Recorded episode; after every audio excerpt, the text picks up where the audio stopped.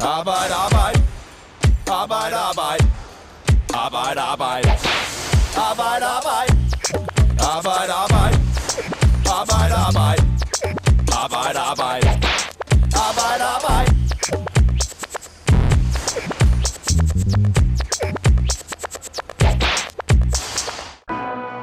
De radikale vil afskaffe efterlønnen helt. Det foreslår partiet i sin tyve tredive-plan. Så hvis der kommer et blåt flertal efter et valg, så kan det altså være slut med den meget omdiskuterede ordning, der har eksisteret i snart femogfyrre år. Den er nærmest blevet synonym med løftebrud i dansk politik. Den har fået skyld for at være en ordning for golfspillende tandlæger, og så har det bare været en politisk slagplads i rigtig mange år. Efterlønnen er en idé dyrket i tre F's baghave, og den har altid været en mærkesag for fagforbundet. Men hvorfor er det politisk hjerteblod? Og hvorfor er andre så forhippet på at få den væk? Og hvem er det egentlig, der bliver ramt, hvis efterlønnen forsvinder? Mit navn, det er Morten Olsen, og det her, det er Arbejde, Arbejde. Verner Sand Kirk, velkommen til. Tak. Du er politolog, og du har en fortid i Socialdemokratiet og Beskæftigelsesministeriet, men siden to tusind og ni, der har du været direktør i Danske A-kasser, og da efterlønsordningen er en del af dagpengesystemet, så ligger den også hos jer. Så du har altså haft en lang karriere, hvor man kan sige, at du har, har været tæt på den her, øh, den her ordning. Hvad tænker du om udsigten til, at efterlønnen måske snart bliver fortid? Ja, jeg vil sige, at den er jo i forvejen så maltrakteret, at der ikke er meget øh, tilbage i den, eller tilbage af den. Men det, der er tilbage, det er altså vigtigt at bevare for dem, der ikke har andre muligheder. Øh, så jeg synes, det er trist, hvis man nu vil øh, fjerne det, der er tilbage. Mm. Og så lad os lige prøve at spole tiden tilbage, for at kigge lidt på, hvad var egentlig årsagen til, at man øh, vedtog efterlønsordningen i sin tid, og hvad er årsagen, øh, altså, og hvad er det for en, for en rolle, den har haft i, øh, i tilbagetrækningssystemet? Ideen om efterlønsordningen, den blev født i nitten femoghalvfjerds i fagforbundet S I D, der siden blev en del af tre F. I nitten nioghalvfjerds, der bliver ordningen så virkelighed, da den lidt umage regering, bestående af Venstre og Socialdemokraterne, indfører en efterlønsordning, der betyder, at folk, der er nedslidte, kan trække sig tilbage allerede som tres-årige, hvor pensionsalderen dengang hed syvogtres år. Hvorfor gav det god mening at indføre efterlønnen dengang? Det gjorde det af to grunde. Dels som S I D dengang påpegede, så havde de rigtig mange medlemmer, som virkelig var nedslidte dengang. Samtidig så var vi i en arbejdsløshedssituation med tårnhøj ledighed og tårnhøj ungdomsarbejdsløshed også. Og derfor så øh, fik man den idé at sige, hvis vi tager dem ud af arbejdsstyrken, der virkelig har fortjent det, så bliver der færre tilbage om jobbene, og så kan vi også få øh, ledigheden ned. Det var situationen dengang, og det var derfor, man gjorde det. Mm. Og den viste sig jo at blive ret populær, den her ordning. Eller i hvert fald var der, var der langt flere, der brugte den, end man havde øh, regnet med. Det var, det var vel ikke helt meningen med den ordning? Ja, det var jo både, det var jo faktisk både et problem, ikke på daværende tidspunkt, men det blev det senere, mm. da vi fik banket i halvfemserne ledigheden for alvor ned. Mm. Øh, så det var jo både godt for dem, der kunne bruge den, men, men på sigt kunne det selvfølgelig give problemer, at den fik det volumen, som den fik. Ja, og hvad, kan, du, kan du prøve at forklare, hvad, hvad er problemet så med den situation, man lige pludselig har i halvfemserne, at, at der er så mange, der stadigvæk benytter sig af efterlønsordningen? Jamen, der skete jo det i halvfemserne, øh, derfra øh, cirka fireoghalvfems og frem, at ledigheden bankede meget, meget mere ned, end nogen havde troet, den kunne. Ikke? Mm. Samtidig så vi dengang, at antallet på efterløn steg og nærmede sig et hundrede og firs tusind. Og det er jo derfor, man sagde, at i sådan en situation, mm. der kan vi godt blive nødsat til at stramme lidt op på det. Mm. Og det var så det, man gjorde i, i den sag, som øh, kastede mange slagsmål af sig.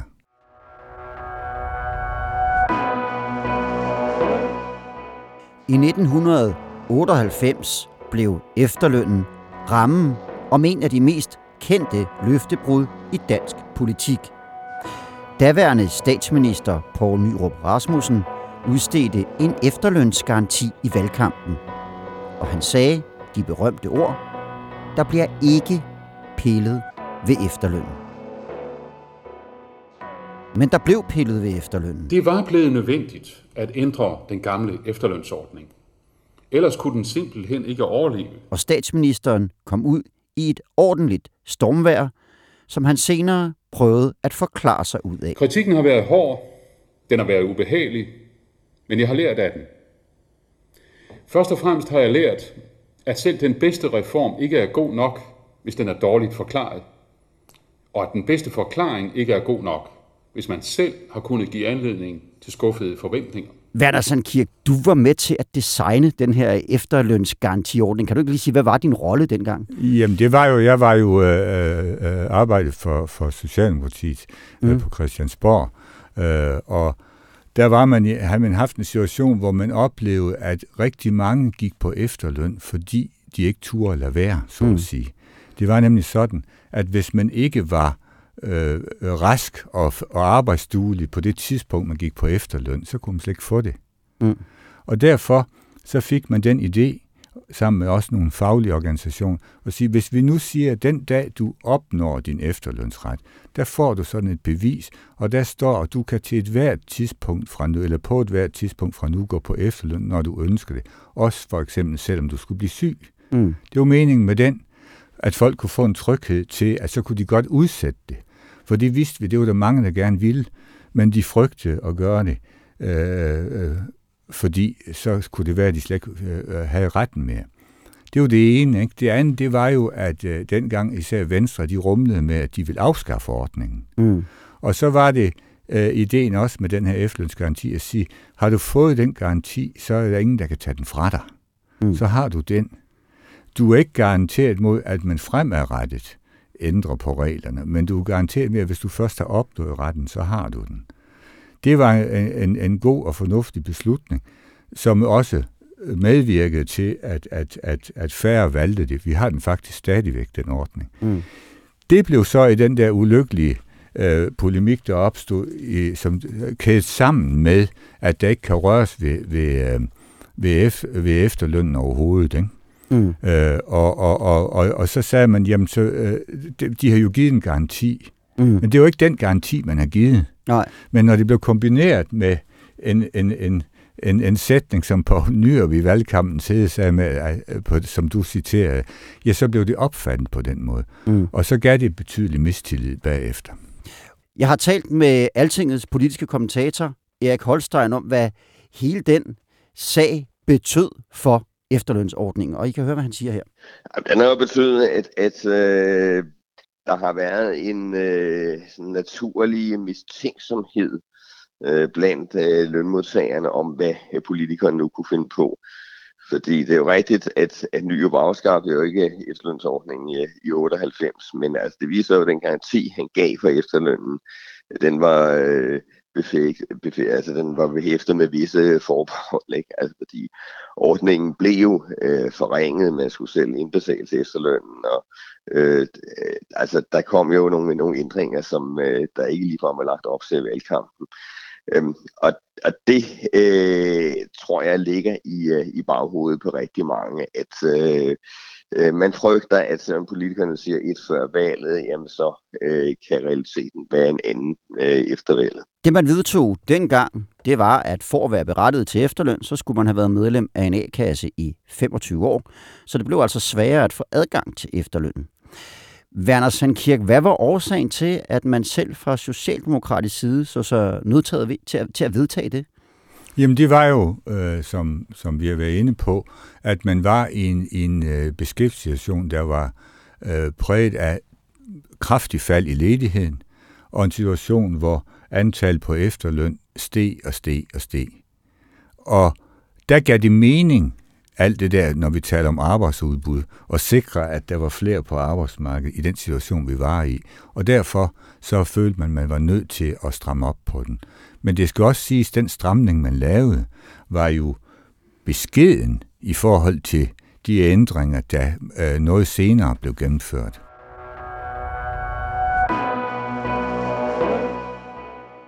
Siden da er efterlønsordningen ændret et par gange. senest i to tusind og elleve under Lars Løkkes Venstre-regering. Regeringen foreslår derfor, at vi gradvist afskaffer efterlønnen. I debatten dengang blev efterlønnen beskyldt for at være en luksusordning. Der florerer nogle myter. Alle efterlønnere er golfspillende overlæger. Alle efterlønnere er nedslidte arbejde.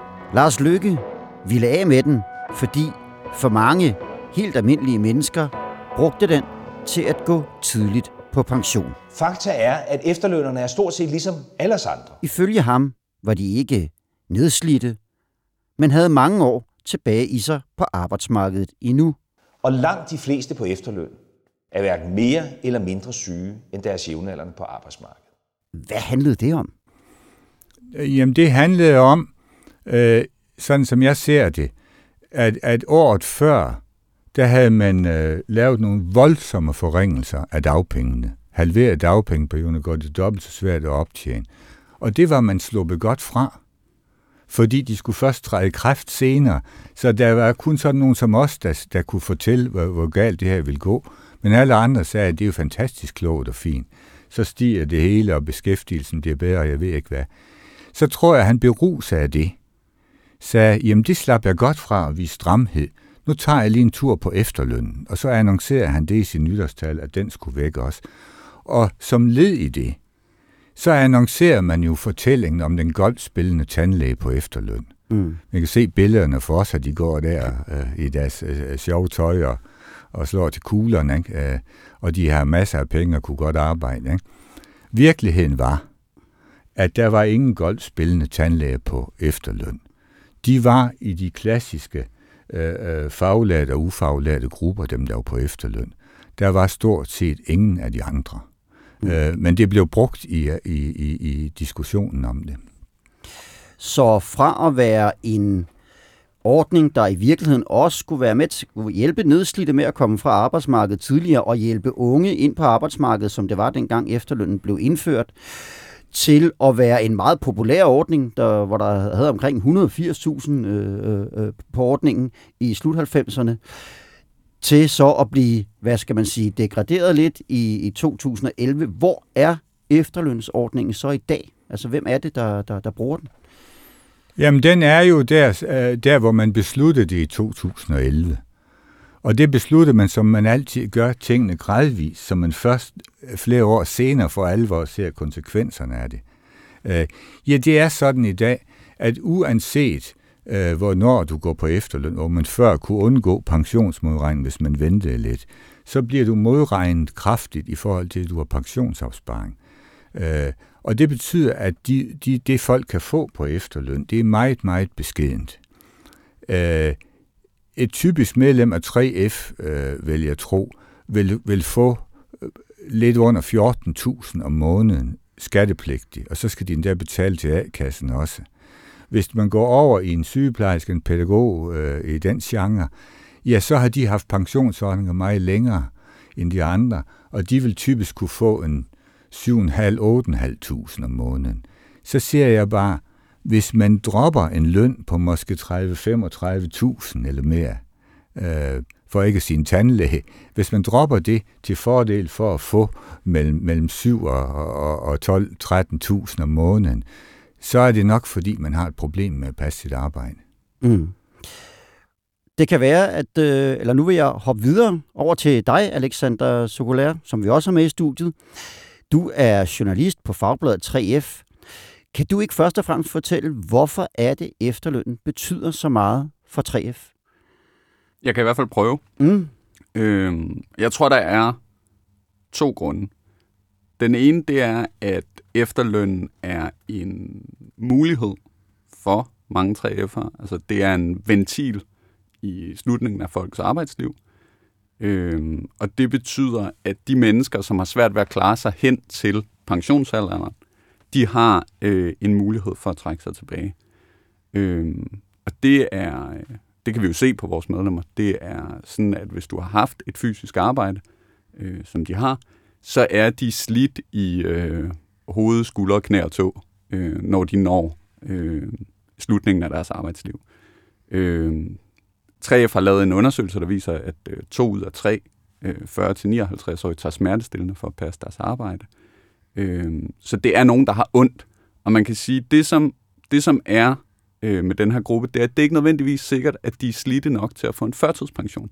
Men de er slidte, øh, og der er efterlønnen en ventil for den her gruppe. Så det tror jeg er det ene svar. Mm. Den anden grund, tror jeg, er, at det også politisk øh, er noget, man har ønsket fra tre F's side. Øh, fordi man fra tre F's side gerne vil give øh, deres medlemmer en mulighed. Og det har været det syn, man har haft på velfærdssamfundet, at folk skal have lov til selv at vælge. Øh, og det adskiller sig fra øh, mange andre øh, måder at indrette et velfærdssamfund på, øh, hvor man ligesom øh, mere siger, du skal vurderes, om du er klar eller syg nok til en førtidspension eller et eller andet andet. Så kan man sige, for tre F har det altid været vigtigt, at, øh, at det var den enkelte, der havde lov til at vælge det selv. Øhm, og det tror jeg er den anden grund til, at, øh, at øh, efterlønnen stadig er vigtig for tre F'erne. Mm. Og kan du sige noget om, hvor mange tre F'ere, øh, der, der bruger den her ordning? Der er toogtredive tusind, som øh, i øjeblikket indbetaler mm. til deres øh, efterlønsordning. Og det er øh, først og fremmest ældre medlemmer. Mm. Øh, man kan sige, det tønder ligesom ud ned gennem årene. Øh, Hvis det forslag, som Radikale Venstre har spillet ud med, det bliver vedtaget, så øh, vil der være omkring øh, tyve tusind tre F'ere, som mister retten til øh, at gå på efterløn. Så det er en anselig gruppe af, øh, af tre F'ere, som, øh, som øh, er i spil her. Mm. Hvad vil det betyde, hvis øh, den her ordning forsvinder? Nu, nu det, jeg, jeg kigger lidt på jer begge to nu faktisk. Du skal tage dig først, Verner. Jamen, det vil betyde, at man tager den sidste ventil, som det blev sagt før, fra nogle mennesker, som har meget, meget svært ved at klare sig på arbejdsmarkedet. Og så spørger jeg bare, vi taler ikke om vildt mange. Hvorfor skal man så gøre det? Altså, de der øh, fatamorgana-tal, som forslaget er ledsaget med, er efter min opfattelse helt hen i vejret. Mm. Ja, for vi kan sige det. Øh, ja, du, du vil gerne byde ind her, Alexander. Nej, jeg vil bare komme med et eksempel. Altså, ja. øh, for... tretten år siden, der døde min far, øh, og det var min øh, mor, der passede ham, øh, indtil, øh, indtil han døde, og skulle så, øh, var så oven på det forløb meget psykisk tyndslidt. Øh, og hun havde så øh, heldigvis en alder, der gjorde, at øh, hun kunne gå på efterløn. Men hun havde ikke, hvad kan man sige, nogen forudsætninger for at komme på en førtidspension, eller øh, nu fandtes Arne ikke dengang, eller nogen anden ordning. Øh, men det var en mulighed for hende, ikke? Mm. Så man kan sige, at det, det er en ventil, der forsvinder mm. for, for, sådan en, øh, for sådan et menneske. Det er en situation, som måske ikke lige, at der er nogen omkring den, der dør, og de er psykisk tyndslidte, men det er en situation, som mange øh, tre F'ere befinder sig i sidst i deres arbejdsliv. At de har øh, brug for en udvej. Altså, øh, det er i hvert fald det argument, tre F kommer med, at øh, der kan være nogle mennesker, de er ikke syge nok til at klare kottet til en førtidspension. De har ikke været længe nok på arbejdsmarkedet til at få en Arne-pension. Men de er i en situation, hvor det at gå på arbejde slider rigtig hårdt på dem, og vil fratage dem øh, i virkeligheden også mange gode leveår øh, sidst i tilværelsen, fordi de vil forlade arbejdsmarkedet endnu mere nedslidte, end hvis de får lov til at komme ud et par år forinden. Ikke? Mm. Årsagen til, at der er nogen, der gerne vil af med den her efterlønsordning, der er jo blandt andet, at man kan øge arbejdsudbuddet, øh, som det hedder så. Og øh, i udspillet hedder det så, eller det er nogle øh, altså udregninger, der er lavet, og det viser, at der frem imod tyve tredive vil det bringe atten tusind i arbejde, hvis man afskaffer efterlønsordningen. Men det er så det, Verner Sandkjær, du kalder for fatamorgana-tal. Hvorfor det? Ja, det er det. Jeg ved ikke, hvad de har indsat, at de har lavet den, den fremskrivning. Det, det baserer sig på et, et svar, som Nicolai Wammen fra Finansministeriet har givet til Folketinget, hvor man har angiveligt regnet på sådan en model. At hvis man gjorde sådan, som de nu foreslår fra de radikale side, hvad effekter vil de så have? Siger de så, at der kommer atten tusind flere i arbejde, og vi sparer otte milliarder. otte milliarder, det er lige så meget, som vi totalt bruger på efterløn i dag, med dem, der er, ikke? Der er omkring halvtreds tusind på efterløn nu. Men sagen er den, Altså hvis man gider at kigge på, hvordan udviklingen vil være helt sikkert fra nu af og frem til niogtyve, hvor det her skal ske, mm. ja, så er det sådan, at vi i forvejen, punkt et, har en nedadgående tendens i, hvor mange der overhovedet går på efterløn. Vi har to ordninger, som er mere attraktive end efterløn. Først og fremmest seniorførtidspension, det kræver så alt det der, man skal igennem lægesystemet, men den er meget mere gunstig. Og for de fleste, der vil Arne-pensionen også være mere gunstig. Hvorfor er den så det, når efterlønssatsen er højere? Det er den netop fordi, at der er så kraftig en modregning for pensioner. Øh, dertil kommer, at dem, der i dag kan få mest i efterløn, det er typisk tre F's medlemmer, øh, ja, de vil kunne få væsentligt mindre, når vi kommer hen til niogtyve, fordi de betaler jo pensions, øh, ind til deres pensionskasse i syv år mere plus forrentning. Og derfor, med alle de, de ting, vi kan se i pipelinen, så tør jeg øh, godt at, at sætte ind på, at, øh, at der vil næppe være mere end ti til femten tusind på efterløn i to tusind niogtyve. Og så er det jo fantastisk, hvordan man mener, det kan bringe atten tusind flere i arbejde. Og dem, der vil være tilbage, de er altså rigtig ringe, for ellers så gør de det ikke. Det er absolut sidste nød, nødvej, de gør. Og det tror jeg, at politikerne de, hvis i den videre diskussion kommer til at erkende, at det er sådan, det forholder sig. Har du et bud på, hvor mange det så vil bringe i arbejde, hvis ikke det er atten tusind? atten Altså ikke atten tusind. Nej, atten. Det ja. Tror jeg. Ja, okay. Godt. Hvad hedder det? Spørgsmålet er så selvfølgelig, det helt store spørgsmål, det er, kan det her blive politisk virkelighed? Og det spurgte jeg Altingets politiske kommentator Erik Holstein om. Nej, jeg tror ikke, de kan få afskaffet den, men øh, der er opstået øh, en ny politisk situation, øh, efter at øh, Dansk Folkeparti er blevet så ekstremt kraftigt svækket. Fordi jeg må sige, at, at Dansk Folkeparti i hvert fald de senere år øh, har været en garant for, at øh, der ikke blev pillet ved efterlønnen, at øh, pensionsalderen ikke blev sat yderligere op. Øh, der var et samarbejde med Christian Solsson Dahl og øh, Mette Frederiksen i sidste valgperiode. Øh, men øh, nu er D F så svækket, at det simpelthen øh, risikerer at ryge under øh, spærregrænsen. Øh, og Hvis der så sker det, som enkelte meningsmålinger har lagt op til, at ligefrem kan komme et, et, et borgerligt flertal uden Dansk Folkeparti, så kan der jo blive ført en, en langt mere blå økonomisk politik, end man har set øh, i årtier. Øhm, og det er den situation, at øh, man jo øh, som lønmodtager øh, kan frygte, hvad, hvad der vil ske med efterlønnen. Ja. Så han tror ikke helt på, at efterlønnen er ved at forsvinde, men dog kan der godt med en blå regering øh, komme til at ske ting og sager med ordningen alligevel. Verner Sand Kirk, eller det jeg vil sige, det er, vi kommer i hvert fald helt sikkert til at have en debat om efterlønnens fremtid fremover. Verner Sand Kirk, du sagde i begyndelsen, at du vil være bedrøvet, hvis efterlønnen forsvinder. Hvad er dit bedste argument for at bevare den? Det er, at den har ikke de samfundsøkonomiske konsekvenser, som der påstås i diskussionen, på ingen måde. Det er en meget beskeden udgift, der er. Det er det ene. Og det andet, det er, at jeg synes simpelthen ikke med alle de stramninger, vi har lavet, at vi kan være det bekendt. Mm. Og hvad mener du med, at vi ikke kan være det bekendt? Ja, over for de mennesker, som der er nødt til at, at tage den stadigvæk på de meget forringede vilkår, der er. Mm. Og med de ord, så lad os luk af for i dag.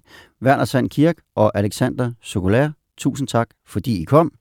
Til jer, der lyttede med, ha' det godt, til vi høres ved igen. Arbejde, arbejde. Arbejde, arbejde.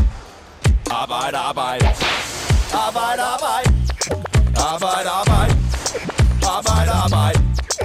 Arbejde, arbejde. Arbejde, arbejde.